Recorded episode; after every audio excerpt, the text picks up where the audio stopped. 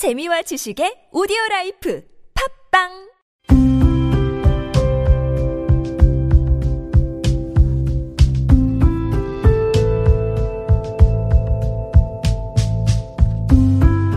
칼럼을 읽어드립니다.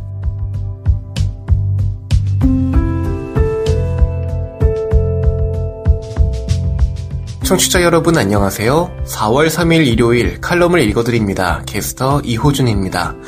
칼럼을 읽어드립니다에서는 여러분과 같이 고민하고 장에게 최신 정보를 담은 글을 골라 전해드리고자 하는데요. 그럼 바로 오늘의 칼럼 만나보시죠.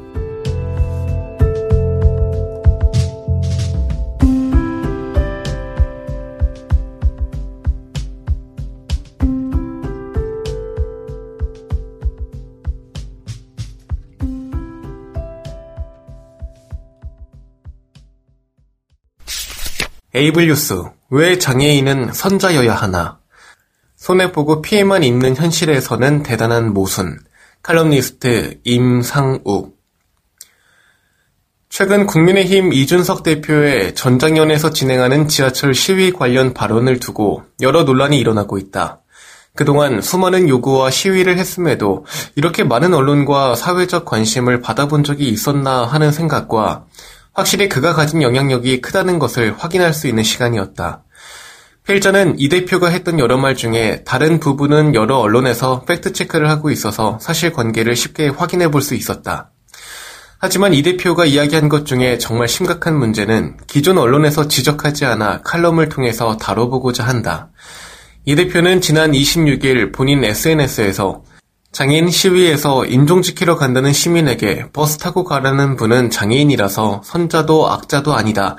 그냥 이상한 분이라는 표현을 사용했다.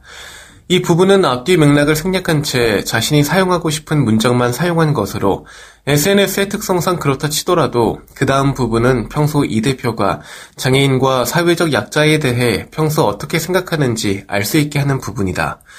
물론 선자는 여러 뜻으로 해석할 수 있으나 여러 정황으로 비춰봤을 때 여기서 사용한 선자는 착한 사람을 뜻하는 걸로 보인다.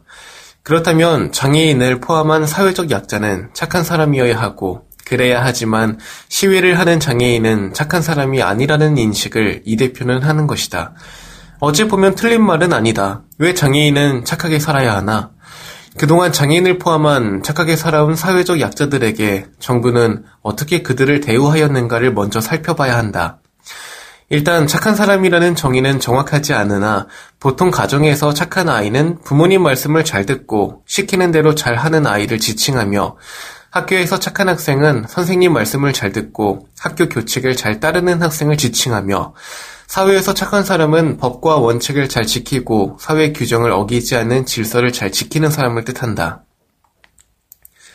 따라서 정치인이 말하는 착한 사람은 법과 원칙을 잘 지키면서 평범하게 살아가는 사람을 뜻하는 걸로 볼 수 있다. 물론 대다수 사람이 법과 원칙을 잘 지키면서 살아가고 있다. 하지만 우리 사회는 그런 착한 사람들에게 어떤 결과를 가져다 주었는가? 가만히 있으라라는 어른들의 말을 들은 학생들은 어떠했으며 회사의 규정을 잘 지키면서 스크린도어 공사를 한 직원과 발전소 직원의 최후는 어떠했는가? 지금까지도 그 결과에 대해서 누구도 책임지는 사람이 없으며 희생만 강요했다. 굳이 지금 일반 사회에서 벌어졌던 사건이 아니더라도 장애인 관련 정책들을 그 규정과 원칙을 잘 따른 장애인에게 어떠한 결과를 가져다 주었는가? 장애인 연금과 장애인 활동 지원 제도를 시행하면서 장애 재판정을 받는 과정에서 25% 정도의 장애인이 등급이 하락해 연금 지원은커녕 생존에 필요한 활동 보조도 제공받지 못해 사망한 사례도 있으며 장애인 등급제를 폐지한다고 한 정부의 정책은 등급제 폐지가 아닌 단순화로 장애인의 눈을 속였고 부양 의무제도 폐지가 아닌 기준 완화에 그쳐 실질적인 장애인에게 혜택을 가져다 주지 못했다. 그동안 정부가 실시했던 주요 장애인 정책들의 신뢰를 가져다 주었다기보다는 오히려 정부를 믿고 그 원칙을 잘 따라준 착한 장애인들만 손해를 보고 피해를 보는 결과를 낳았다. 이런 현실에서 어찌 착한 장애인으로 살기를 바라는가? 이것은 사회적 약자에 대한 또 다른 차별이고 선입견인 것이다. 정치인은 법과 원칙을 잘 따르는 시민들이 그에 따른 권리를 보장받으며 살 수 있도록 제도를 마련해 주어야 하는 책임이 있다. 착한 사람이 손해보고 피해만 있는 현실에서 착한 사람으로 살기 바라는 것은 대단한 모순이다. 이 대표는 지금의 현실을 냉철하게 되돌아봐야 할 것이다. 지금 여러분께선 KBIC 뉴스 채널 매주 일요일에 만나는 칼럼을 읽어드립니다를 듣고 계십니다. 한국일보 아카데미상과 지하철 이동권 시위 칼럼니스트 홍윤희 협동조합 무의 이사장 윤여정이 영화 코다의 농인 배우 트로이 코처에게 나무 조연상을 시상하는 순간은 올해 아카데미상 최고 감동적인 순간이었다. 나이든 아시아 여배우가 진짜 농인 배우에게 트로피를 전달한다는 사실은 인종, 장애, 성 정체성 등 다양성이 할리우드 작품에서 구색 맞추기 수준이 아닌 mainstream이 되고 있다는 증거로 느껴졌다.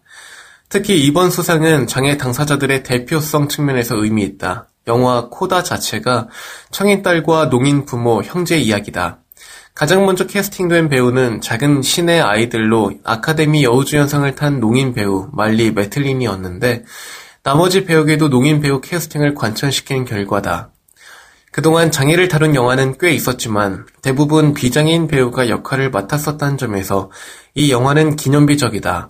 특히 여기저기에서 청인들이 수어 예술에 뛰어들면서 정작 농인 아티스트의 입지가 좁아진다는 농인 사회의 우려가 있는 가운데 코다의 수상은 특별한 의미를 갖는다. 당사자 대표성에서 중요한 건 당사자의 참여다. 코다를 제작한 곳은 애플 TV 플러스다. 파친코를 보기 위해 애플 TV 플러스 앱을 다운받았을 때 두 가지가 눈에 띄었다. 하나는 에피소드 앞에 깜빡거리는 불빛에 민감한 사람에게 해로울 수 있는 장면이 포함되어 있다는 설명이 나와 있다. 당연히 시각장애인 해설 버전도 함께 있다. 시각장애, 청각장애, 지체장애 등 다양한 장애인이 사용하기 쉽게 만들어 놓은 애플의 손쉬운 사용이란 기능과도 맥을 같이 한다. 얼마 전 국립재활원에서 장애 게이머를 위한 게임 보조기기 연구에 참여한 연구원을 만난 적이 있다. 이 연구원은 국산 게임을 연구하고 싶었지만 장애 접근성이 뛰어난 외국 게임기와 소프트웨어를 대상으로 할 수밖에 없었다고 한다. 애플뿐 아니라 구글, MS 등 해외 IT 기업에서는 청각장애인, 뇌병변 등 다양한 장애 당사자 직원들이 서비스 개발에 참여한다고 한다. 당사자가 직접 서비스를 만드는 가운데 이들 IT 기업이 만든 장애 접근성이 전 세계 업계 표준이 되는 사례가 많다. 윤여정이 트로이 코처에게 시상하는 장면만 보면 장애건, 인종이건 다양성 측면에서 세상은 분명 진보하는 것처럼 보인다. 소수민족의 애환을 다룬 미나리의 윤여정이 용인 배우에게 수어로 인사를 전한 후 트로피를 전한 것이니까. 그러나 시상식 아침 서울 지하철에서는 장애인 이동권 시위에서 장애인 국회의원이 무릎을 꿇고 보편적 이동권에 대해 호소하고 있다. 바다 건너 영화제에서는 장애인과 소수자들을 서비스 소비자나 예술 참여의 당사자로 부각하고 있는 동안 한국 이동권 시위의 문구는 미국의 1970년대 이동권 시위에서 나왔던 문구와 대동소이하다. 버스는 모두를 위한 것, 자유롭게 타고 싶다. 서울 지하철의 엘리베이터 보급률이 90%가 넘는다지만 장애인은 서울 외 지역에 당연하지만 훨씬 더 많다. 2022년 한국의 저상버스 도입률은 28%에 불과하다.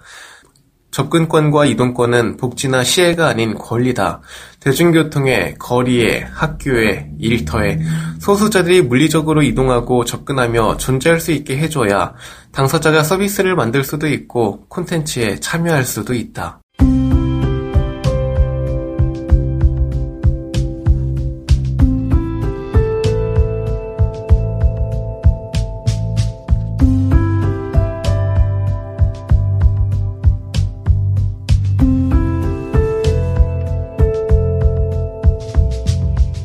4월 3일 일요일 칼럼을 읽어드립니다. 오늘 준비한 소식은 여기까지입니다. 지금까지 제작의 이창훈, 진행의 이호준이었습니다. 끝까지 청취해주셔서 고맙습니다.